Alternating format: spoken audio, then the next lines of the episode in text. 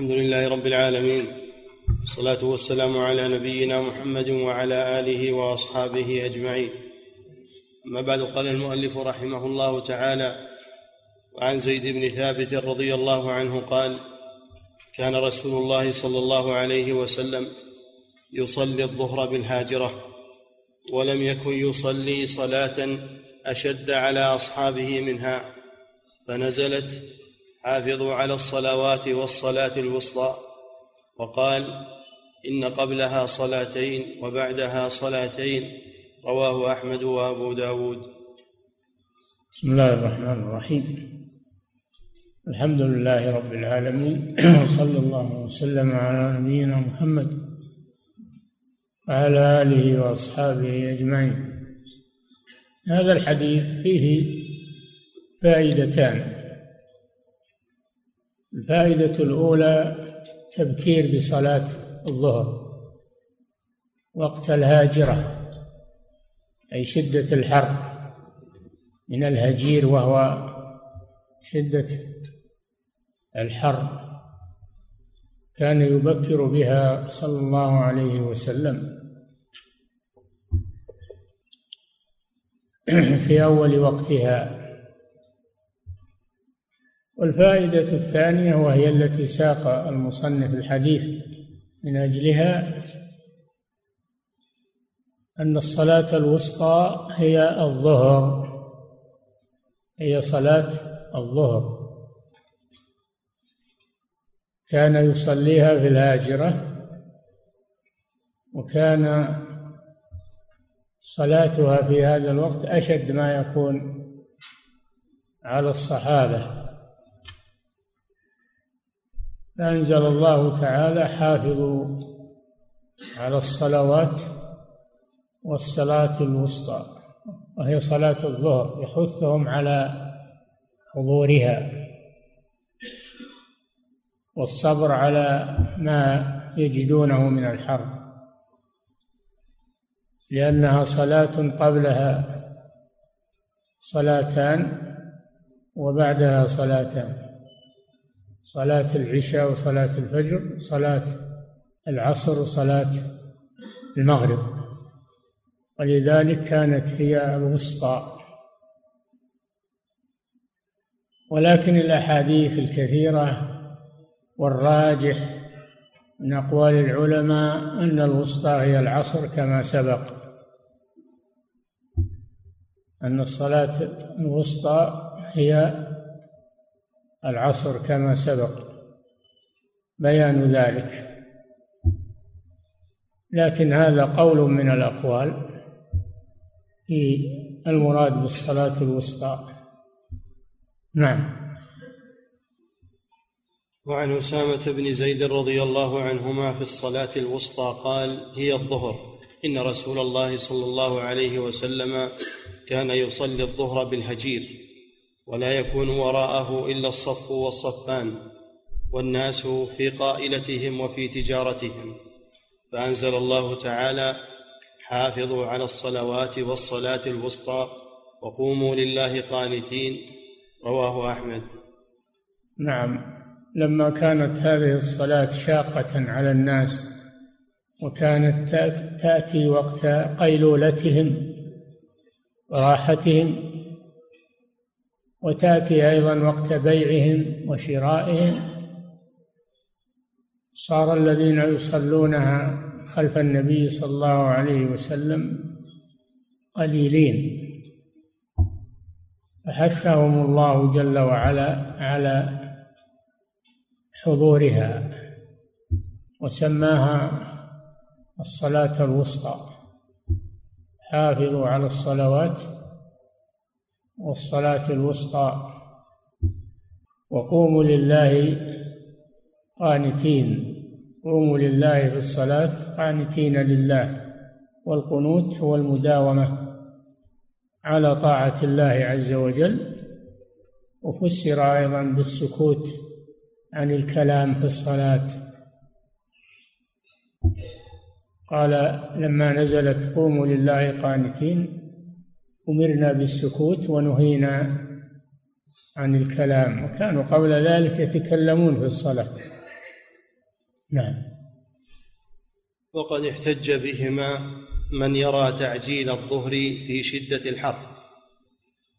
نعم احتج بهذين الحديثين من يرى تعجيل الظهر في شدة الحر ولكن جاءت أحاديث في أن النبي صلى الله عليه وسلم أمر بالإبراد بها فقال إذا اشتد الحر فأبردوا بالصلاة فإن شدة الحر من فيح جهنم.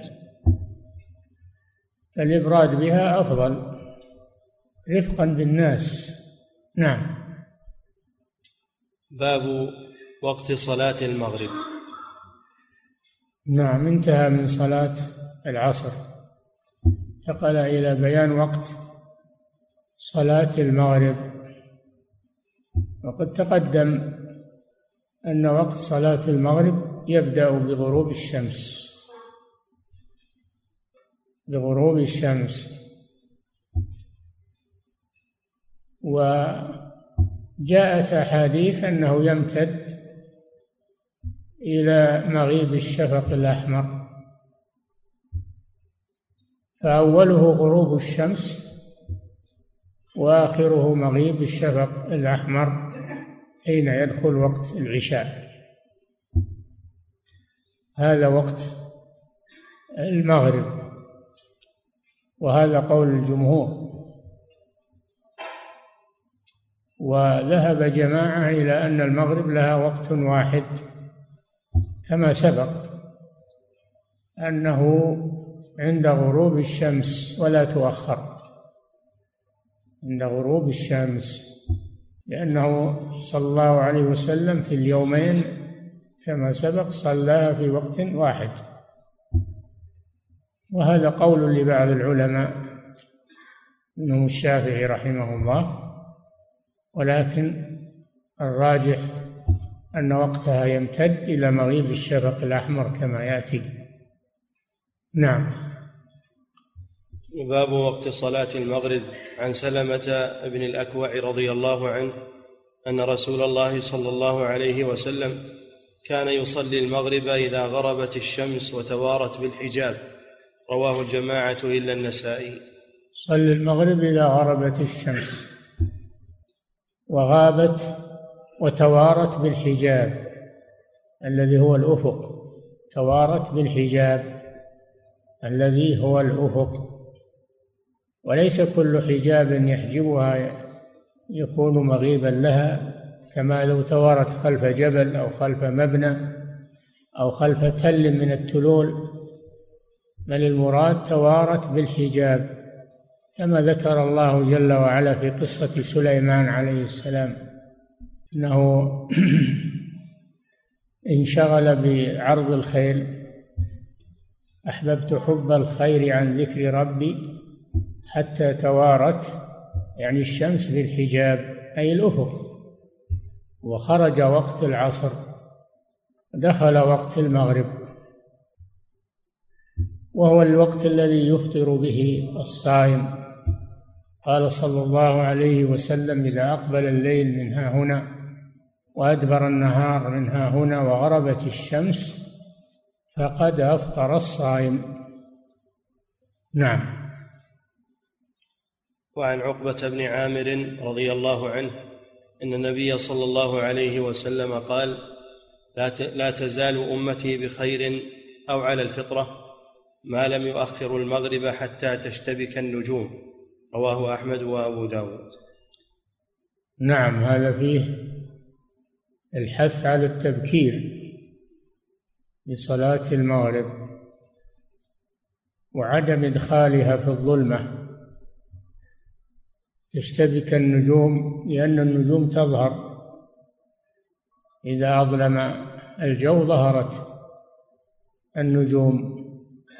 أما إذا كان الجو مسفرا فإن النجوم تختفي كما هو معلوم. فهذا فيه الحث أن الأمة لا تزال بخير أو على الفطرة. والفطرة هي دين الإسلام. فأقم وجهك للدين حنيفا فطرة الله التي فطر الناس عليها. الفطرة هي دين الإسلام. كل مولود يولد على الفطرة أي على دين الإسلام. فلا تزال الأمة بخير وعلى الفطرة ما لم تؤخر المغرب إلى استحكام الظلمة. استحكام الظلمة كما تفعله الفرق الضالة كالشيعة. لا يصلون إلا إذا ظهرت النجوم واشتدت الظلمة وهذا خلاف السنة. وما عليه أهل السنة والجماعة. وكذلك لا يفطرون في رمضان. هم والخوارج لا يفطرون إلا في هذا الوقت إذا اشتبكت النجوم. هذا من باب الغلو والعياذ بالله. نعم. وعن مروان بن الحكم قال قال لي زيد بن ثابت رضي الله عنه ما لك تقرأ في المغرب بقصار المفصل؟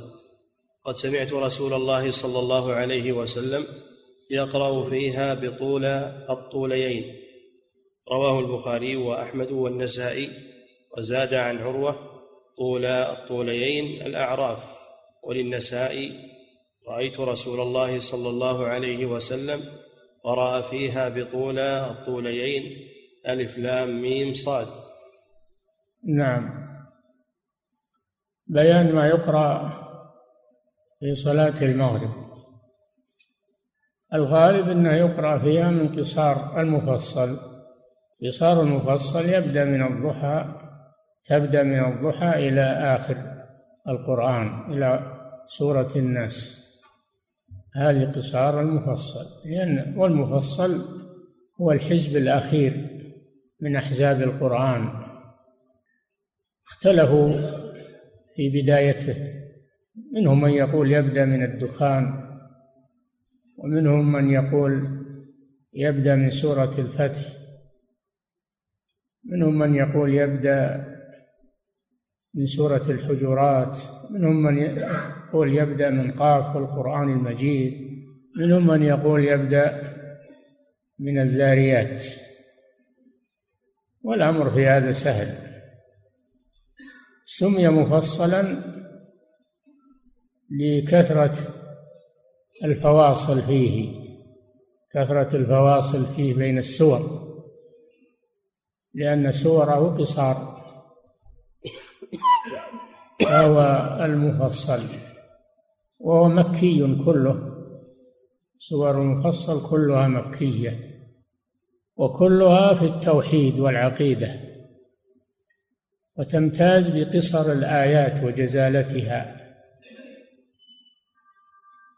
فيقرأ في الفجر من طواله من طوال المفصل من أوله إلى عامة هذا الطوال.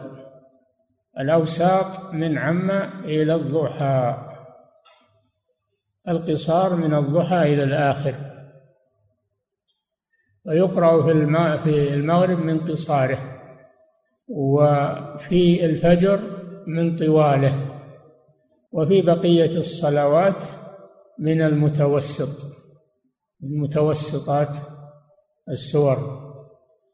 هذا هو الأغلب وإذا خالف في بعض الأحيان وقرأ القصير أو قرأ بالطويل أو بالمتوسط كله جائز الحمد لله. كان مروان بن الحكم الأموي كان أميرا على المدينة. مروان بن الحكم والد عبد الملك بن مروان ووالد خلفاء الدولة الأموية. كان أميرا على المدينة. والعادة أن الأمير هو الذي يصلي بالناس. العادة أن الأمير هو الذي يصلي بالناس. وكان يؤم الناس في المسجد النبوي. وكان يقرأ في المغرب من قصار مفصل. فنبهه زيد بن ثابت رضي الله عنه إلى أن النبي صلى الله عليه وسلم قرأ بالسور الطوال في المغرب. طول الطوليين وهي الأنعام والأعراف. والأعراف أطول من الأنعام. ولهذا قال طول الطوليين وهذا في بعض الأحيان. فالنبي صلى الله عليه وسلم قرأ فيها بالأعراف قرأ فيها بالطور يعني المغرب قرأ فيها بالمرسلات ويقرأ عليه الصلاة والسلام أحيانا بالسور الطوال في المغرب. فزيد بن ثابت رضي الله عنه نبه الأمير على أنه لا يستمر على قراءة القصار. أحيانا يقرأ بالطوال إحياء للسنة. نعم. وللنسائي رأيت رسول الله صلى الله عليه وسلم قرأ فيها بطول الطوليين ألف لام ميم صاد وقد سبق. هذا يفسر طول الطوليين أن المراد بها الأعراف أو ألف لام ميم صاد أولها حروف مقطعة. ألف ولام وميم وصاد حروف المقطعة. نعم. وقد سبق بيان امتداد وقتها إلى غروب الشفق في أحاديث عدة. في أول الباب نعم. أحاديث عدة مرت بأن المغرب يمتد وقتها. إلى مغيب الشفق. أي شفق؟ الجمهور على أن المراد به الشفق الأحمر الذي يبقى بعد غروب الشمس. وذهب أبو حنيفة رحمه الله إلى أن المراد الشفق الأبيض وهو بعد الأحمر يغيب بعد الأحمر. ولكن هذا قول مخالف للأدلة. قول مخالف للأدلة والذي عليه الجمهور وهو الصحيح أن المراد بالشفق هنا الشفق الأحمر. فدل على أن المغرب يمتد وقتها ما بين مغيب الشمس إلى مغيب الشفق الأحمر ثم يدخل وقت العشاء. نعم. باب تقديم العشاء باب تقديم العشاء. إذا حضر على تعجيل صلاة المغرب. الغالب وكانت العادة أن وقت المغرب وقت العشاء يعني يتعشون المغرب. وكان يصادف أحيانا حضور العشاء عند صلاة المغرب. النبي صلى الله عليه وسلم أمر إذا حضر العشاء أن يبدأ به. قبل صلاة المغرب لأن النفوس تتطلع إلى الطعام تشتهيه وربما يكونون جياعا. ولو صلوا قبل العشاء وقد حضر انشغلت انشغلت أفكارهم تعلقت قلوبهم بالعشاء انشغلوا عن الخشوع في الصلاة. فلذلك أمرهم النبي صلى الله عليه وسلم أن يبدأوا بالعشاء حتى يأخذوا نهمتهم من الطعام ويدخلوا في الصلاة على اطمئنان وحضور قلب. هذا هو المقصود. نعم. باب تقديم العشاء إذا حضر على تعجيل صلاة المغرب. عن أنس رضي الله عنه أن النبي صلى الله عليه وسلم قال إذا قدم العشاء فابدأوا به قبل صلاة المغرب. إذا قدم إذا قدم. أما ننتظر العشاء لما يجي ونأخر صلاة المغرب لا. ما دام ما حضر ما ننتظره حتى يحضر. نصلي. نعم. إذا قدم العشاء فابدأوا به قبل صلاة المغرب. ولا تعجلوا عن عشائكم. والحكمة في ذلك حصول الطمأنينة في الصلاة وعدم الانشغال بالعشاء. نعم.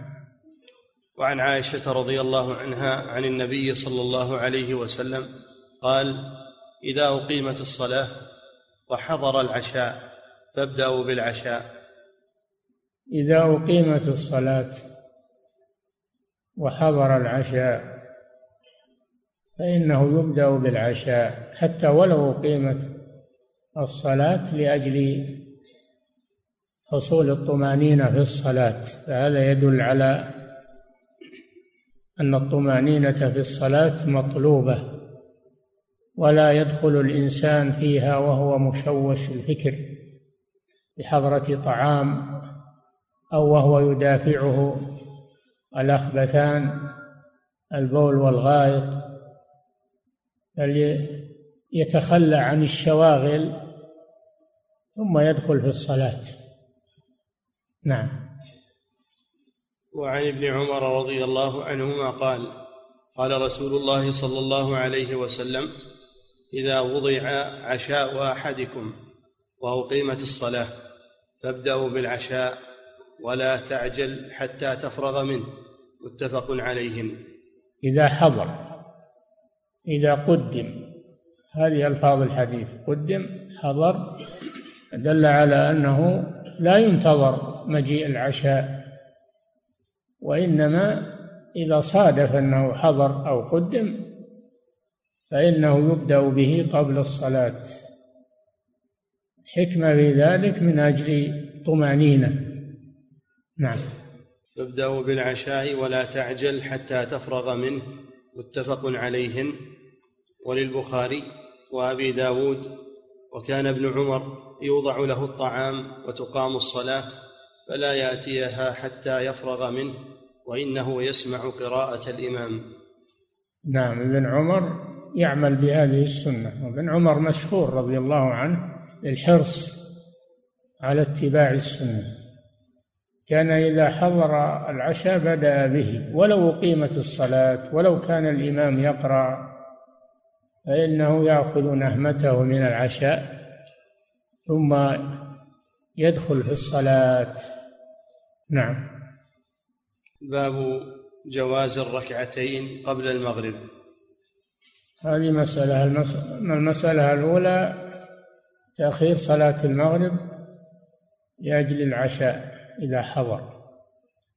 المسألة الثانية أنه يقدم أيضا ركعتين بعد الأذان بعد دخول الوقت قدم ركعتين نافلة قبل المغرب. وهذا من النفل المطلق وليس من الرواتب فهو سنة أن يصلي ركعتين إذا غربت الشمس قبل المغرب. نعم. باب جواز الركعتين قبل المغرب. عن أنس رضي الله عنه قال كان المؤذن إذا أذن قام ناس من أصحاب النبي صلى الله عليه وسلم يبتدرون السواري حتى يخرج النبي صلى الله عليه وسلم وهم كذلك يصلون ركعتين قبل المغرب. يعتبرون السواري يعني لأجل السترة. يعتبرون السواري يستترون بها في الصلاة صلاة الركعتين. هذا يدل على أنهم يبادرون يبادرون بالنافلة من حين يدخل وقت المغرب. وهذا وهذا سنة ليس واجبا ما هو سنة. نعم. حتى يخرج النبي صلى الله عليه وسلم وهم كذلك يصلون يصلون ركعتين قبل المغرب. ولم يكن بين الأذان والإقامة شيء وفي رواية إلا قليل رواه أحمد والبخاري. حتى يخرج النبي صلى الله عليه وسلم من بيته. كان صلى الله عليه وسلم يخرج من بيته ليصلي بالناس. وكانوا يبتدرون الصلاة قبل خروجه صلى الله عليه وسلم.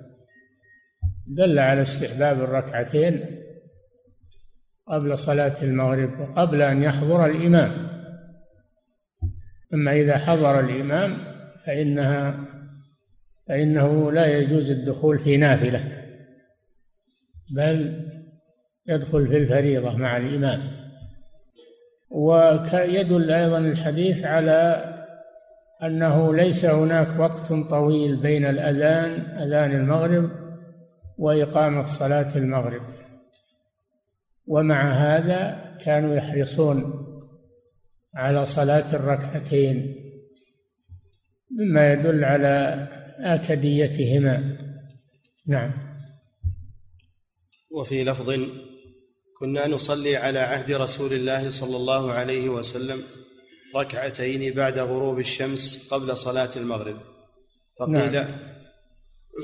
إيه بعد غروب الشمس يعني إذا دخل وقت المغرب سواء بغروب الشمس أو بالأذان. فلا تصلى الركعتان قبل غروب الشمس ولا قبل الأذان للمغرب إنما بعد الأذان أو بعد غروب الشمس. إذا لم يكن هناك أذان أو لا يسمع الأذان. نعم. وفي لفظ كنا نصلي على عهد رسول الله صلى الله عليه وسلم كنا نصلي على عهد رسول الله. هذا من الإقرار. إذا قال على عهد رسول الله فهذا من الإقرار حيث إن الرسول لم يمنعهم من ذلك. والسنة كما هو معلوم هي ما صدر عن الرسول صلى الله عليه وسلم من قول أو فعل أو تقرير. نعم. كنا نصلي على عهد رسول الله صلى الله عليه وسلم ركعتين بعد غروب الشمس قبل صلاة المغرب فقيل أكان رسول الله صلى الله عليه وسلم يصليهما؟ قال كان يرانا نصليهما فلم يأمرنا ولم ينهنا. رواه مسلم وأبو داود. هذا من التقرير أما كون الرسول صلاهما لم يرد شيء في هذا. الرسول ما كان يخرج إلا إلى إقامة الصلاة ولا يدرى عنه في بيته. لكن ثبتت هذه السنة بوجهين الوجه الأول الأمر من الرسول صلى الله عليه وسلم بهما الوجه الثاني أنه كان يراهم يصلون ولا ينكر عليهم وهذا تقرير تقرير من الرسول صلى الله عليه وسلم لفعلهم. نعم. وعن عبد الله بن مغفل رضي الله عنه أن رسول الله صلى الله عليه وسلم قال صلوا قبل المغرب ركعتين. ثم قال صلوا قبل المغرب ركعتين. ثم قال عند الثالثة لمن شاء. كراهية أن يتخذها الناس سنة. رواه أحمد والبخاري وأبو داود. هذا الأمر هذا الأمر بالركعتين. بعد التقرير جاء الأمر من الرسول صلى الله عليه وسلم. ثلاث مرات صلوا قبل المغرب صلوا قبل المغرب ركعتين صلوا قبل المغرب ركعتين. ثم قال في الثالثة لمن شاء. ما الحكمة في قوله لمن شاء؟ لئلا يفهم الناس أنها واجبة أن الركعتين واجبتان. وإنما هما سنة مستحبة. نعم. والأمر الأصل فيه أنه للوجوب. فالأصل في قوله صلوا قبل المغرب أنه للوجوب. الرسول صلى الله عليه وسلم نفى الوجوب بقوله لمن شاء. فإذا صرف الأمر صارف عن الوجوب انصرف إلى الاستحباب وهذا منه من الأمثلة. نعم. ثم قال عند الثالثة لمن شاء كراهية أن يتخذها الناس سنة. كراهية أي كره النبي صلى الله عليه وسلم أن يتخذها الناس لازمة. سنة يعني لازمة. ليس المراد بالسنة الاستحباب لا هذا عند المتأخرين. ما عند المتقدمين فالسنة ما ثبت عن الرسول صلى الله عليه وسلم من قول أو فعل أو تقرير. سواء واجبا أو أو مستحبا. نعم. وفي رواية بين كل أذانين صلاة بين كل أذانين صلاة ثم قال في الثالثة لمن شاء. وهذا عام في المغرب وغيره. بين كل أذانين. المراد بالأذانين الأذان والإقامة. لأن الأذان إعلام بدخول الوقت والإقامة إعلام بحضور الصلاة فكلاهما أذان يعني إعلام. بين الأذان والإقامة صلاة نافلة لكن ليس هذا واجبا وإنما ولمن شاء. نعم. وعن أبي الخير قال أتيت عقبة بن عامر أتيت عقبة ابن عامر فقلت له ألا أعجبك من أبي تميم؟ يركع ركعتين قبل صلاة المغرب. فقال عقبة إنا كنا نفعله على عهد رسول الله صلى الله عليه وسلم. قلت فما يمنعك الآن؟ قال الشغل. رواه أحمد والبخاري. نعم وعن أبي الخير قال أتيت عقبة ابن عامر فقلت له ألا أعجبك من أبي تميم؟ يركع ركعتين قبل صلاة المغرب. فقال عقبة إنا كنا نفعله على عهد رسول الله صلى الله عليه وسلم. قلت فما يمنعك الآن؟ قال الشغل. رواه أحمد والبخاري. نعم هذا أبو الخير تعجب من أبي تميم وأبو تميم قيل إنه تابعي وقيل إنه صحابي. كان يصلي قبل المغرب. استغرب أبو الخير وأتى إلى الصحابي الجليل عقبة بن عامر رضي الله عنه أخبره بذلك فأبو فعقبة بين أن هذا سنة الرسول صلى الله عليه وسلم فلا استغراب في هذا. نعم هذا فيه الرجوع إلى أهل العلم لمن استشكل شيئا من من أمور دينه. نعم. فقال عقبة إن إنا كنا نفعله على عهد رسول الله صلى الله عليه وسلم. قلت فما يمنعك الآن؟ قال الشغل.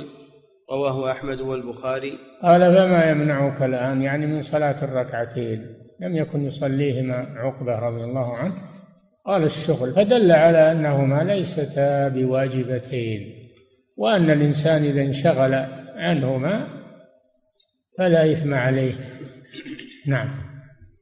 وعن أبي بن كعب رضي الله عنه قال قال رسول الله صلى الله عليه وسلم يا بلال اجعل بين آذانك وإقامتك نفسا يفرغ الآكل من طعامه في مهل ويقضي المتوضئ حاجته في مهل. رواه عبد الله بن أحمد في المسند. نعم هذا فيه دليل على أن الإقامة تؤخر عن الأذان. تؤخر عن الأذان. ولا يقرن بينهما في وقت متقارب. بل يجعل بينهما فاصل من أجل أن يتمكن الناس من الحضور. من كان على طعام يأخذ نهمته من كان يتوضأ يكمل وضوءه إن كان له عمل ينهيه وياتي فلا يبادر بالأذان بالإقامة بعد الأذان هذا خلاف السنة. يجعل بينهما نفس يعني سعة. يجعل بينهما نفس يعني سعة بين الأذان والإقامة. رفقا بالناس. حرصا على حضورهم أول الصلاة. نعم. وكل هذه الأخبار تدل على أن للمغرب وقتين. كل هذه الأخبار التي مرت تدل على أن للمغرب وقتين. وقت بداية ووقت نهاية. بدايته بالغروب ونهايته بمغيب الشفق الأحمر. ردا على من قال ليس للمغرب إلا وقت واحد عند غروب الشمس فقط. نعم. وأن السنة أن يفصل بين أذانها وإقامتها بقدر ركعتين. أعد. وكل هذه الأخبار هذا كلام المؤلف رحمه الله. نعم. وكل هذه الأخبار تدل على أن للمغرب وقتين. على هذه مسألة أن للمغرب وقتين بداية ونهاية. وأنه ممتد. نعم. تدل على أن للمغرب وقتين وأن السنة أن يفصل بين أذانها وإقامتها بقدر ركعتين. أن لا يبادر بالإقامة بعد الم... بعد الأذان مباشرة بل يجعل بينهما على الأقل مقدار ركعتين. وهذا رد على بعض طلبة العلم اللي يقولون المغرب يتعجل. المغرب يتعجل ويصلون قبل يجي الناس وقبل. هذا خلاف السنة. نعم. باب في أن تسميتها بالمغرب أولى من تسميتها بالعشاء. نعم هي عشاء. هي العشاء الأولى والعشاء الآخرة. ولذلك يقال بين العشاءين والعشاء المراد به الظلام فالمغرب يقال لها عشاء ولكن الأفضل أن تسمى المغرب بدل العشاء. نعم. باب في أن تسميتها بالمغرب أولى من تسميتها بالعشاء. عن عبد الله بن المغفل أن رسول الله صلى الله عليه وسلم قال لا تغلبنكم الأعراب على اسم صلاتكم المغرب. قال والأعراب تقول هي العشاء. متفق عليه. الأعراب المراد جمع أعرابي وهو ساكن البادية البدوي. وكانوا يسمون المغرب بالعشاء. وهذا من جهة اللغة لا بأس به. من جهة اللغة العربية لا بأس به. ولكن الرسول صلى الله عليه وسلم نهى عن تسميتها بالمغرب وسن أن تسمى المغرب بدل العشاء مخالفة للأعراب لأنه لا يجوز التشبه بالأعراب التشبه بالأعاجم. ولا التشبه بالكفار ولا التشبه بالجاهلية هذا من أنواع التشبه المنهي عنها. التشبه بالأعراب من أنواع التشبه المنهي عنها ومن ذلك باسم المغرب. هم يسمونها العشاء. والنبي صلى الله عليه وسلم يريد أن تسمى بالمغرب بدل العشاء. نعم. باب وقت صلاة العشاء وفضل تأخيرها. العشاء انتهى من المغرب. انتقل إلى بيان وقت صلاة العشاء الآخرة وهي تسمى العشاء هي التي يطلق عليها العشاء كما جاءت به السنة. ووقتها يبدأ من مغيب الشفق الأحمر وينتهي بطلوع الفجر وينقسم إلى قسمين وقت اختيار ووقت ضرورة. وقت الاختيار ينتهي بنصف الليل على الصحيح كما يأتي ووقت الضرورة من نصف الليل إلى طلوع الفجر. وهذا إنما يلجأ إليه عند الحاجة أو الضرورة. وقت الضرورة. يسمونه وقت الضرورة. يلجأ إليه عند الضرورة. إذا كان هناك عذر للإنسان لم يتمكن من صلاتها في الوقت الاختيار فيصليها بعده في وقت الضرورة اداء يكون اداء لكنه إن كان لعذر فلا بأس وإن كان لغير عذر فإنه يأثم بذلك. نعم. باب وقت صلاة العشاء وفضل تأخيرها مع مراعاة حال الجماعة وبقاء وقتها. فضل تأخيرها هذه الترجمة. فضل تأخيرها إلى نصف الليل. هذا أفضل لكن مع مراعاة حال الجماعة. إذا كان تأخيرها يشق على الجماعة فإنها تقدم دافعا للمشقة. نعم. وفضل تأخيرها مع مراعاة حال الجماعة وبقاء وقتها المختار إلى نصف الليل. وقتها المختار خلاف وقت الضرورة. نعم. عن ابن عمر رضي الله عنهما أن النبي صلى الله عليه وسلم قال الشفق الحمرة. الشفق الحمرة لأن الشفق الشفق الأبيض والشفق الأحمر. الشفق الأبيض يتأخر والشفق الأحمر يغيب قبله. أيهما لصلاة العشاء؟ هو الشفق الأحمر عند جمهور أهل العلم. عند جمهور أهل العلم الشفق الأحمر. هذه بداية صلاة العشاء ونهاية صلاة المغرب. نعم. أن النبي صلى الله عليه وسلم قال الشفق الحمرة. فإذا غاب هذا الشفق نص من الرسول. هذا نص. أن الشفق المراد به الحمرة. لا البياض. نعم. الشفق الحمرة فإذا غاب الشفق وجبت الصلاة. إذا غاب الشفق الشفق ألفيه للعهد. ألفيه للعهد أي الشفق الأحمر. نعم. فإذا غاب الشفق وجبت الصلاة. صلاة العشاء يعني دخل وقت العشاء ولا يجوز صلاتها قبل مغيب الشفق إلا في حالة الجمع. جمع التقديم. إذا جمعت مع المغرب لعذر شرعي سفر أو مرض فإنه لا بأس. نعم. أو مطر ثلاثة أعذار لجمع المغرب والعشاء. إما مرض تاج المريض وإما سفر تقصر فيه الصلاة وإما مطر الحضر يبل الثياب ويتأذى الناس بخروجهم. نعم. الشفق الحمرة فإذا غاب الشفق وجبت الصلاة.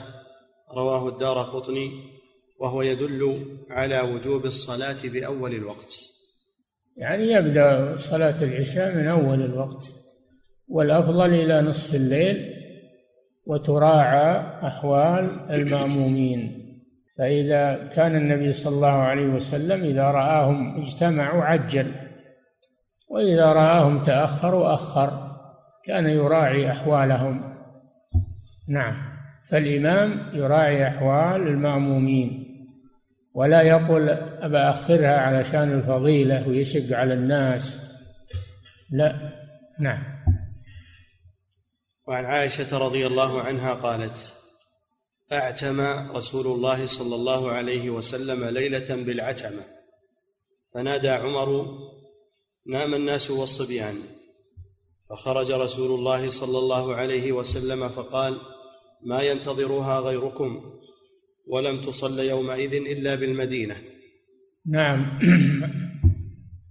أعتم النبي صلى الله عليه وسلم يعني أخرها وأدخلها في العتمة ولم يخرج إلى الناس.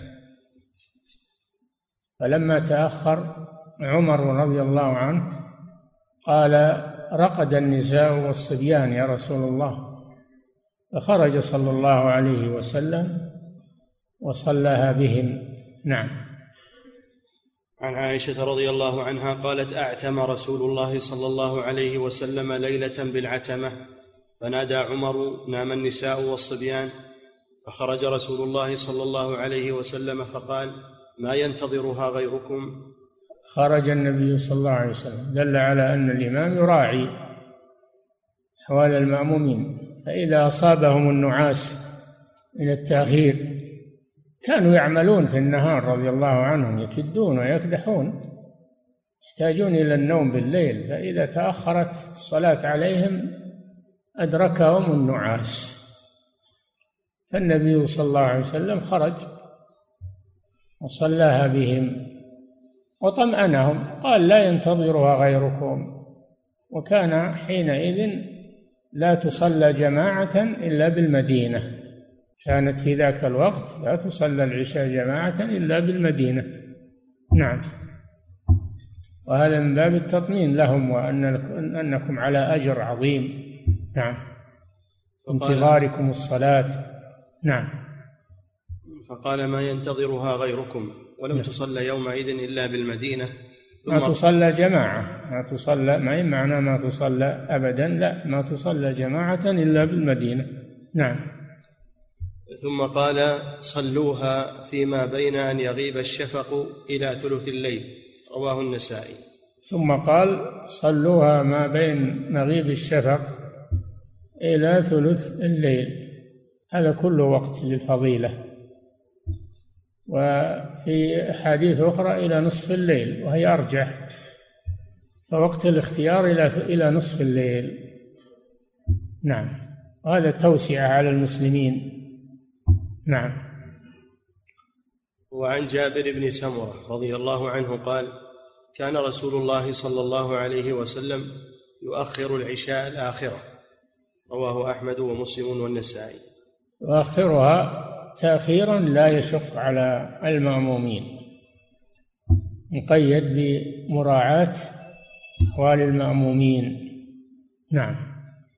وعن عائشة رضي الله عنها قالت كانوا يصلون العتمة فيما بين أن يغيب الشفق إلى ثلث الليل الأول أخرجه البخاري. كانوا يصلون العتمة. يعني الصحابة يصلون العتمة يعني صلاة العشاء ما بين مغيب الشفق الأحمر إلى ثلث الليل فدل على سعة الوقت. ولكن تراعى أحوال المأمومين كما سبق. نعم.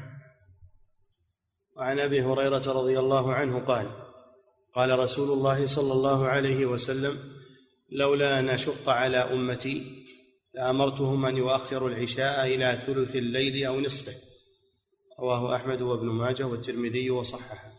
لولا أن أشق على أم هذا ترغيب منه صلى الله عليه وسلم في تأخير العشاء. إلا أنه راعى أحوال الأمة فإذا كان عليها مشقة في التأخير التعجيل أفضل دفعا للمشقة. وإذا لم يكن هناك مشقة ورغبوا هم المأموم رغبوا التأخير تأخيرها أفضل. إلى متى؟ إلى ثلث الليل أو إلى نصف الليل. نعم. وعن جابر رضي الله عنه قال كان النبي صلى الله عليه وسلم يصلي الظهر بالهاجرة والعصر. الهاجرة كما سبق شدة الحر وقت زوال الشمس. نعم. والعصر والشمس نقية. والعصر يصليها والشمس نقية يعني لم يبدأ فيها الاصفرار. والعصر لها وقتان وقت اختيار إلى اصفرار الشمس ووقت ضرورة إلى غروب الشمس. نعم. والمغرب إذا وجبت. إذا وجبت يعني غابت غابت الشمس. يبدأ وقت المغرب ويمتد إلى مغيب الشفق كما سبق. نعم. والعشاء أحيانا يؤخرها وأحيانا يعجل. حسب حال المأمومين أحيانا يؤخرها مثل ما سبق أنه أخرها إلى ثلث الليل وأحيانا يعجلها في أول وقتها دل على أن الأمر فيه سعة. ولكن يراعى أحوال المأمومين أحوال الجماعة. نعم. والعشاء أحيانا يؤخرها وأحيانا يعجل. إذا رآهم اجتمعوا عجل وإذا رآهم أبطأوا أخر. صار يراعي أحوال المأمومين. إذا اجتمعوا عجل رفقا بهم وإذا تأخروا أخر وهو يرغب التأخير عليه الصلاة والسلام. نعم. والصبح كانوا أو كان النبي صلى الله عليه وسلم يصليها بغلس. متفق عليه. في ظلمة يعني. الصبح كان يعجلها في أول وقتها في الظلمة. الغلس هو الظلمة مع بداية مع بداية الإصباح. إذا انفلق الصبح انجل الصبح. صلاها صلى الله عليه وسلم في أول وقتها. نعم. وعن عائشة رضي الله عنها قالت أعتم النبي صلى الله عليه وسلم ذات ليلة حتى ذهب عامة الليل. حتى نام أهل المسجد ثم خرج فصلى فقال إنه لوقتها. يعني وقتها المختار والفاضل. هذا الوقت الذي هو ذهاب عامة الليل يعني إلى ثلث الليل أو نصف الليل. هذا وقتها الأفضل. نعم. إنه لوقتها لولا أن أشق على أمتي. ودل على أن الدين دين الرحمة ودين اليسر ليس فيه مشقة ولا حرج. ما جعل عليكم في الدين من حرج. المشقة يجب أن تراعى بحق المأمومين ولا يشق عليهم. نعم. وقال إنه لوقتها لولا أن أشق على أمتي رواه مسلم والنسائي. فما منعه من تأخيرها إلى هذا الوقت المتأخر إلا خشية المشقة على أمته. فدل على رعاية على رعاية المصلحة ودرء المشقة. وهذا ديننا دين اليسر والسهولة. نعم. وعن أنس رضي الله عنه قال أخر النبي صلى الله عليه وسلم صلاة العشاء إلى نصف الليل ثم صلى ثم قال قد صلى الناس وناموا أما إنكم في صلاة ما انتظرتموها؟ قال أنس كأني أنظر إلى وبيص خاتمه ليلة إذن. متفق عليه. هذا آخر الوقت المختار إلى نصف الليل. أخرها إلى ذلك لبيان الوقت المختار. وقال مرغبا لأصحابه ومطمئنا لهم الناس ناموا وأنتم تنتظرون الصلاة يريد أنهم على أجر انتظارهم لها. قال أنس كأني أنظر إلى وبيص يعني بياض خاتمه صلى الله عليه وسلم. أنه كان يلبس الخاتم من الفضة وكان أبيض يلمع يعني في الليل. نعم. وهذا من باب تأكيد الرواية. هذا الوصف من باب تأكيد الرواية لا أنه يؤخذ منه حكم. نعم. وعن أبي سعيد قال انتظرنا رسول الله صلى الله عليه وسلم ليلة بصلاة العشاء. حتى ذهب نحو من شطر الليل. يعني نصف الليل. الشطر معناه النصف. نعم. قال فجاء فصلى بنا ثم قال خذوا مقاعدكم فإن الناس قد أخذوا مضاجعهم وإنكم لم تزالوا في صلاة منذ انتظرتموها ولولا ضعف الضعيف وسق وسقم السقيم وحاجة ذي الحاجة لأخرت هذه الصلاة إلى شطر الليل. رواه أحمد وأبو داود. هذا فيه دليل على أن شطر الليل نصف الليل أفضل من صلاة العشاء. ولكن إذا تعارض هذا مع حال المأمومين بالمشقة الضعيف وصاحب الشغل والمريض أنه يرفق بالناس ولا تؤخر صلاة العشاء عن أول وقتها. نعم. قلت قد ثبت تأخيرها إلى شطر الليل قلت هذا المصنف رحمه الله وهذا القول الراجح أن وقت الفضيلة والاختيار إلى إلى نصف الليل وليس إلى ثلث الليل كما جاء في بعض الروايات. هذه زيادة. هو جاء في بعض الروايات إلى ثلث الليل لكن إلى نصف الليل هذه زيادة. زيادة فيها فائدة والزيادة يؤخذ بها. نعم. قلت قد ثبت تأخيرها إلى شطر الليل عنه صلى الله عليه وسلم فعلا وقولا. فعلا أخرها إلى نصف الليل وقولا أنه فضل شطر الليل. نعم. وهو مثبت زيادة على أخبار ثلث الليل. وهذا الحديث فيه زيادة آه، فيه زيادة فائدة عن ثلث الليل أنه إلى نصف الليل. الزيادة تؤخذ. نعم. والأخذ بالزائد أولى. الأخذ بالزائد في الرواية أولى من الأخذ بالناقص. وأكمل. هذا ترجيح لأن وقت الاختيار لصلاة العشاء أنه يمتد إلى نصف الليل.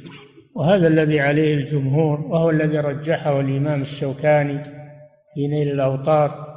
نعم. باب كراهية النوم قبلها. يكفي.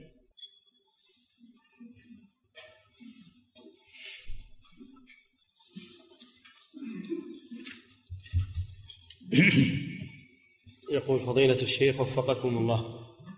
هل من السنة المواظبة على قراءة المفصل في صلاة المغرب؟ حيث إن ابن القيم رحمه الله ينازع في سنية ذلك في زاد المعاد ما خبرته ينازع في هذا لكن يقول ما يقتصر على هذا أحيانا كذا وأحيانا كذا. ما هو ينازع في هذا. لكن الرسول قال اقرأ بسبح والغاشية قال لمعاذ اقرأ بسبح والغاشية والليل إذا يغشى. فهو لا ينازع في هذا لكن يقول إنه لا يقتصر على هذا دائما ويداوم عليه أحيانا يقرأ بغيره. نعم. يقول فضيلة الشيخ وفقكم الله يقول نحن الآن سوف نقبل على فصل الشتاء إن شاء الله ويكون وقت صلاة الفجر قريبا من وقت العمل. فهل الأفضل للإمام الا يقرأ في صلاة الفجر بطوال المفصل مراعاة لذلك؟ الكلام ذا ما هو صحيح. صلاة الفجر متقدمة على بداية العمل. متقدمة بينهم فاصل طويل العمل بعد طلوع الشمس وبعد. صلاة الفجر في طلوع الفجر بينهم وقت. وصلاة الفجر بحالها بحالها في قراءتها وفي وقتها وفي نعم. يقول فضيلة الشيخ وفقكم الله إمام يقرأ بسورة آل عمران كاملة في صلاة المغرب ولكن بعد أن يعلن قبل هذا الفعل بشهر ما ورد إنه اقرأ بسورة آل عمران. ما ورد هذا. ورد إنه قرأ بالأعراف قرأ ب آه، الصافات أذن آه، في الصافات وقرأ بالمرسلات. هذا الذي ورد عنه صلى الله عليه وسلم. وقرأ بالطور كما في حديث آه، كما في الحديث الصحيح. نعم. عن جبير عن جبير بن مطعم رضي الله عنه. نعم. حفظك الله وإعلانه عن ذلك. لا ما يعلن ما ورد أن الرسول يعلن لهم. يقول بقرأ بكذا وبقرأ ما ما ورد هذا. هذه تزيدات من بعض الأئمة. من عندهم ما ما ورد فيها شيء. نعم. يقول فضيلة الشيخ وفقكم الله إمام يقرأ في صلاة المغرب في ليلة السابع والعشرين من رمضان بأول سورة الدخان. حاميم. ما ورد هذا؟ تخصيص سورة الدخان بصلاة المغرب ليلة السابع والعشرين من رمضان ما ورد هذا. وقلت لكم الشباب عندهم اجتهادات يعني ظهروا بها على الناس. ما يجوز هذا. يا أخوان تبقون على السنة ولا تحدثوا شيئا. لم تسبقوا إليه. من علمائكم وأئمتكم نعم يقول فضيلة الشيخ وفقكم الله إذا حضر العشاء وخشي المرء أن يخرج وقت صلاة المغرب فهل يترك العشاء؟ هل يتعشى من غروب الشمس إلى ما مغيب الشفق الأحمر إيش هالعشاء هذا؟ العشاء ما يستغرق بالكثير ما يستغرق خمس دقائق نعم. يقول فضيلة الشيخ وفقكم الله بعض الناس يتأخر في طعام الإفطار في رمضان يتأخر عن صلاة المغرب وعن الحضور إلى الجماعة. احتجاجا بهذا الحديث فابدأوا بالعشاء. يأخذ نهمته منه ما هو يقعد لما يشبع ويأكل الأصناف يأخذ نهمته منه بحيث أنه ما ما يدخل في الصلاة. وهو لم يأكل شيئا. ويذهب إلى صلاة المغرب يعود ويتعشى. نعم. يقول فضيلة الشيخ وفقكم الله بعض الناس يقول لا تطاوعني نفسي أن أترك الصلاة وآكل حتى ولو كنت جائعا. هذا, هذا خلاف السنة يا أخي. هذا خلاف السنة. إذا كنت جائعا ونفسك تنازع للأكل السنة أنك أنك تأكل حتى تذهب رغبتك للطعام هذا هو السنة. نعم. يقول فضيلة الشيخ وفقكم الله في قول النبي صلى الله عليه وسلم إذا أقيمت الصلاة وحضر العشاء فابدأوا بالعشاء. هل يعني هذا أنه يستمر بتناوله ولو ترتب على ذلك فوات الجماعة الأولى؟ ما يحصل هذا لأن رغبته في العشاء لقمة أو لقمتان أو ثلاث وهذا ما يعوقه عن صلاة الجماعة. نعم.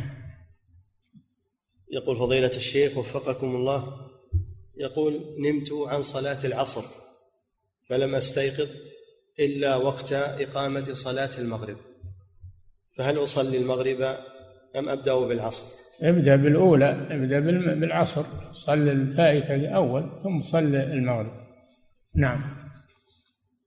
يقول فضيلة الشيخ وفقكم الله يقول الأحاديث وردت في تقديم العشاء على صلاة المغرب فهل إذا قدم الطعام قبل أي صلاة كالغداء مثلا قبل صلاة العصر هل يبدأ بالطعام؟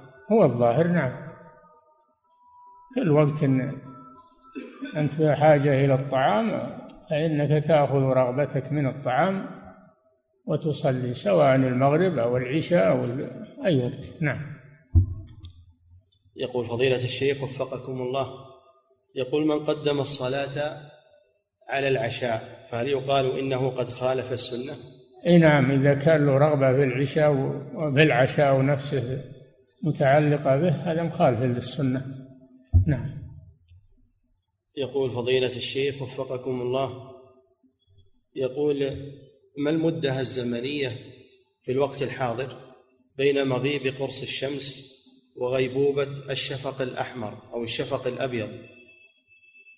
هذا يختلف باختلاف الأقاليم والمطالع لكن في عندنا ساعة ونصف تقريبا أو ساعة وثلث.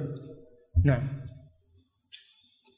يقول فضيلة الشيخ وفقكم الله يقول في قول النبي صلى الله عليه وسلم ولا تعجل حتى تفرغ منه يقول قوله تفرغ تفرغ رغبتك يعني تفرغ رغبتك. ما هو بتاكل اللي بالسهرة كله حتى تفرغ رغبتك. نعم. وكذلك حفظك الله يسأل يقول الراء في قوله تفرغ هل هي بالضم أم بالفتح؟ ما الصحيح في ذلك؟ سنفرغ لكم أيها الثقل. نفرغ بالضم. نعم. فضيلة الشيخ وفقكم الله. يقول إمام مسجد يقرأ من وسط سورة من وسط السورة في الركعة الأولى ثم يقرأ من وسط سورة أخرى في الركعة الثانية. فهل فعله هذا صحيح؟ ابن القيم في زاد المعاد يقول هذا خلاف السنة. هذا ما فعله الرسول صلى الله عليه وسلم إلا في راتبة الفجر.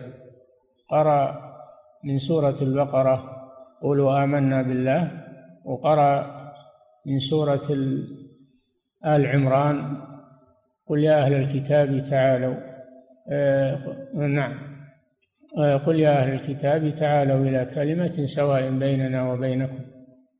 لا إي نعم قل يا أهل الكتاب تعالوا إلى كلمة سواء بيننا وبين كلاهما في التوحيد. آية البقرة في توحيد الربوبية وآية الآل عمران في توحيد الإلهية. مثل سورة قل يا أيها الكافرون وسورة الإخلاص كلاهما في التوحيد. قل يا أيها الكافرون في توحيد العبادة توحيد الإلهية. قل هو الله أحد في توحيد الربوبية والأسماء والصفات. هذا الذي ورد عن الرسول. ما ورد أنه يقرأ من أواسط السور ولا من أواخر السور وإنما الوارد عنه أنه يقرأ في كل ركعة سورة أو يقسم السورة بين الركعتين. هذا الذي ورد عنه صلى الله عليه وسلم. نعم. يقول فضيلة الشيخ وفقكم الله يقول إذا أقيمت الصلاة وأنا أصلي نافلة. إذا أقيمت الصلاة المفروضة وأنا أصلي نافلة فهل أكملها أم ماذا أصنع؟ قال صلى الله عليه وسلم إذا أقيمت الصلاة فلا صلاة إلا المكتوبة فلا يجوز الدخول في نافلة بعد الإقامة. أما إذا أقيمت وأنت في أثناء النافلة ظاهر الحديث أنك تقطعها ولكن أنا سمعت الشيخ بن باز رحمه الله أكثر من مرة يقول إن كنت في آخر الصلاة فأكملها أما إن كنت في أولها فاقطعها لأن آخرها ما يأخذ عليك وقت بخلاف أولها. نعم. فضيلة الشيخ وفقكم الله يقول إذا أقيمت صلاة الفريضة وأنا قد دخلت في فريضة أخرى فهل أكملها؟ نعم. إذا أقيمت صلاة الفريضة وأنا قد دخلت في فريضة أخرى فهل أكملها؟ كيف يحصل هذا؟ يعني عليك فائتة عليك صلاة فائتة هذا تكمل صلاة الفائتة لأن الفائتة تقدم على الحاضرة لأجل الترتيب إذا كان عليك صلاة فائتة فابدأ بها ولو لم تلحق من الحاضرة إلا ركعة واحدة لازم من الترتيب أما إذا خشيت خروج الوقت خروج وقت الحاضرة يبي يخرج. ابدأ بالحاضرة حفاظا على الوقت. نعم. فضيلة الشيخ وفقكم الله يقول السائل في بعض الأحيان أستيقظ بعد طلوع الشمس فلا أصلي الفجر وإنما أؤخرها إلى بعد ساعة أو أكثر. ما يجوز لك هذا. أول شيء ما يجوز لك تنام عن صلاة الفجر. لكن لو غلبك النوم بعض الأحيان ثم استيقظت بادر بالصلاة كما فعل النبي صلى الله عليه وسلم. وكما أوصى بذلك من نسي صلاة أو نام عنها فليصليها إذا ذكرها. لا كفارة لها إلا ذلك فبادر بالصلاة. لا تؤخرها ساعة أو أكثر ولا حتى تأخرها نصف ساعة ما يجوز هذا. نعم. حفظك الله ورعاك. يقول إنه يتأول حديث النبي صلى الله عليه وسلم لما فاتته صلاة الفجر ذات مرة رحل عن مكانه ولم يصلها مباشرة. رحل لعلة علمها الرسول صلى الله عليه وسلم وهو أنه حضرهم الشيطان في هذا الوادي فانتقل إلى غيره. هذا خاص بالرسول صلى الله عليه وسلم. نعم. يقول فضيلة الشيخ وفقكم الله. أنا قلت لكم لا تجدون فقها من عندكم. لا تجيبون فقها من عندكم. هداكم الله. نعم. يقول فضيلة الشيخ وفقكم الله. يقول يقول السائل أصلي أحيانا وأنا حاقن بسبب أنني مصاب بسلس البول وذلك يقول لأنني إذا تبولت فإنه يستمر معي نزول نقط للبول. هل فعلي هذا صحيح؟ وصلاتي وأنا حاقن صحيحة؟ أم؟ لا الصلاة وأنت حاقن منهي عنها مطلقة سواء اللي فيه سلس أو اللي ما فيه سلس فلا تصلي وأنت حاقن أخرج البول من أجل أن ترتاح منه ثم توض وصل صلاة الصحيح إن كنت صحيحا. أو صلاة من به سلس البول إن كنت مصابا بسلس البول. نعم. يقول فضيلة الشيخ وفقكم الله يقول هناك بعض الناس يؤخرون صلاة العشاء إلى ثلث الليل أو إلى نصف الليل ويصلونها جماعة في الاستراحة فهل فعلهم صحيح أم أن عليهم إثم بتركهم لصلاة الجماعة في المسجد؟ والاستراحة من قطعه عن البلد. ما يسمعون الأذان. يصلون بالمساجد يا أخي. يصلون بالمساجد اللي حولهم مع المسلمين. لا يصلون بالاستراحة. إلا إذا كانت الاستراحة في بر بعيدة عن المساجد ولا يسمعون أذان يصلون فيها. وإذا اتفقوا ورغبوا كلهم تأخيرها إلى نصف الليل أو إلى ثلث الليل ما في بأس. نعم. يقول فضيلة الشيخ وفقكم الله. يقول ورد في الحديث إذا رآهم اجتمعوا عجل وإذا رآهم أبطأوا أخر. وذلك مراعاة لحال المأمومين. سؤاله إذا كان الوقت الآن محددا من قبل إدارة الأوقاف فهل يلتزم به الإمام أم يراعي أحوال المأمومين؟ حتى وزارة الأوقاف تأمر بمراعاة أحوال المأمومين. والمراد من التحديد هذا الرفق بالمأمومين أن تتبع الأرفق بالمأمومين نعم يقول فضيلة الشيخ وفقكم الله يقول يقول في بلدنا وباستمرار عندما يفرغ خطيب الجمعة من خطبته يقدم أحد حفاظ القرآن ليصلي بنا وذلك كل جمعة فهل هذا الفعل صحيح؟ الجواز جائز هذا ما يشترط أن يتولى الخطبة والصلاة واحد. يجوز أن يخطب واحد ويصلي آخر ما في بأس. عند الحاجة. وإذا لم يكن هناك حاجة فلا ينبغي هذا. ينبغي أن يتولاهما واحد نعم. يقول فضيلة الشيخ وفقكم الله. يقول هل هناك فرق بين السنة والمستحب؟ عند المتأخرين لا فرق بينهما السنة هي المستحب. ما يثاب فاعله ولا يعاقب تاركه. هذه السنة عند المتأخرين. أما عند المتقدمين فالسنة تطلق على الواجب وعلى المستحب. نعم. يقول فضيلة الشيخ وفقكم الله يقول هل يفهم من قوله صلى الله عليه هل يفهم من قوله كراهية أن يتخذها الناس سنة؟ أن الإنسان لا ينبغي له أن يواظب عليها حتى لا تكون سنة؟ الرسول لأنه مشرع. ما أنت ما أنت مشرع يا أخي. لو واظبت عليها ما صارت ما صارت فريضة. إنما هذا خاص بالرسول صلى الله عليه وسلم لأنه مشرع للناس. نعم. يقول فضيلة الشيخ وفقكم الله. يقول ما السنة في حق الإمام؟ هل يأتي مبكرا إلى المسجد ثم يأتي بتحية المسجد؟ أم يأتي وقت الإقامة فيقيم الصلاة مباشرة؟ يفعل الأرفق به يفعل الأرفق به. ما يتعين عليه هذا ولا هذا إنما يشوف الأرفق به والأحسن له ما في معنى نعم. يقول فضيلة الشيخ وفقكم الله بالنسبة للنساء هل الأفضل لهن أن تؤخر صلاة العشاء إلى نصف الليل؟ إذا كانت ما ترتبط بزوج ولا ترتبط بأحد فلا بأس. أما إذا كانت مرتبطة بزوج أو بشيء من أعمال البيت تنشغل عن صلاة العشاء. لو أخرتها انشغلت عنها أو نسيتها فتبادر بها. نعم. يقول فضيلة الشيخ وفقكم الله يقول السائل هل يجوز لي طلب العلم ووالدتي ليس لها أحد أو ليس لها ابن أكبر مني يبر بها؟ ووالدي قد توفي وبلدي يبعد مسافة بعيدة عن مكان طلب العلم. هل يجوز لي هذا الأمر؟ إذا كانت والدتك تحتاج إليك وإلى بقائك عندها فحقها ألزم تبقى عندها. إلا إن سمحت لك أقنعتها وسمحت لك فلا بأس. وأما أنك تتركها وتروح تقول بطلب العلم حقها واجب وألزم عليه. نعم.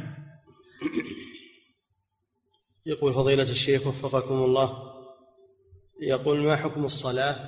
ما حكم الصلاة خلف من يؤول الصفات وينكر نزول الرب في الثلث الأخير من الليل؟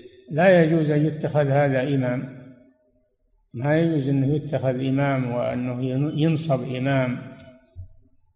هذا مختل في عقيدته لا يجوز ينصب إمام هذا ولا يصلى خلفه. نعم. يقول فضيلة الشيخ وفقكم الله.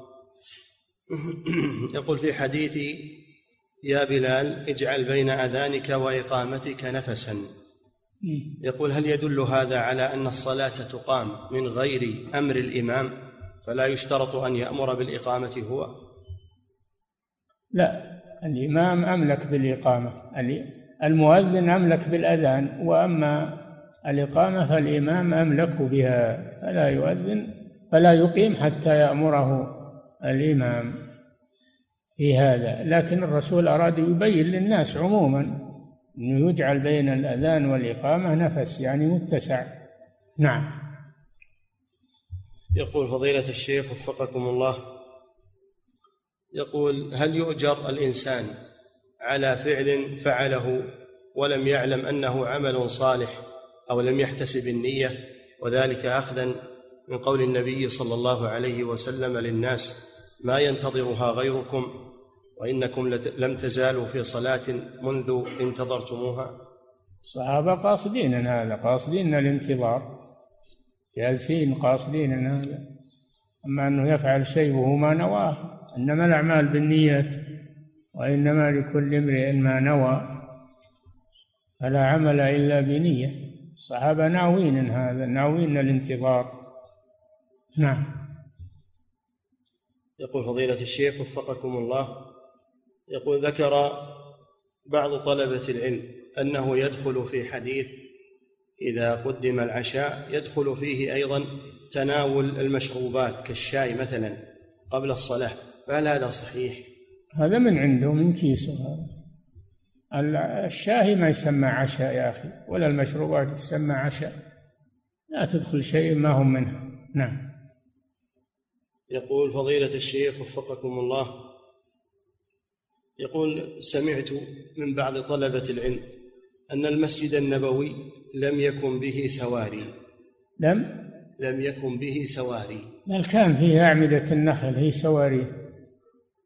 كان مقاما على أعمدة له جدران محيطة به وله سواري وهي, وهي جذوع النخل. نعم. هو شايف من المسجد النبوي علشان التخرصات هذه اتركوها عنا نعم.